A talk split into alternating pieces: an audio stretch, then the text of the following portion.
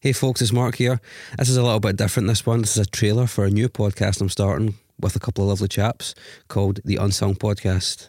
In this podcast, we talk about perceived classic records and decide if they really deserve that distinction or not. And sometimes we also talk about lesser known albums which we think are classics in the hopes of bringing them to a new audience. And at the end of it all, we turn it over to you and then you can tell us if you agree or disagree with us.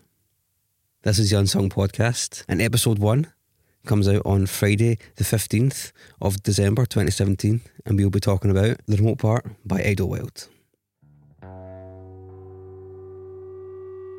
So, who's going to make the case for why this album should be there in the canon of classic records?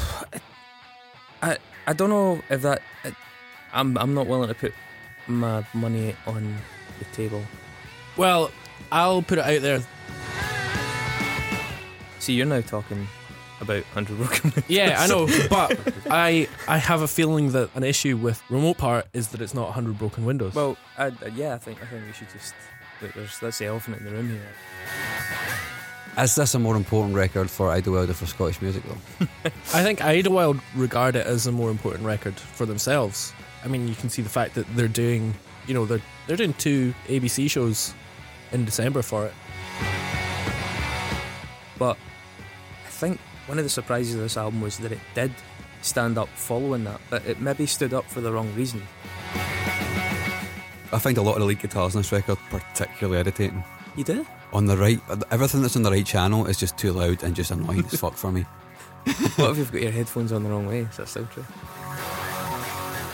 Maybe, Yeah. maybe it's just me in terms of production, but I mean, it's Dave Eringa did, Oh, he did some classics. he classics. does some classics, but Lodestar. Basically, a hipster bush.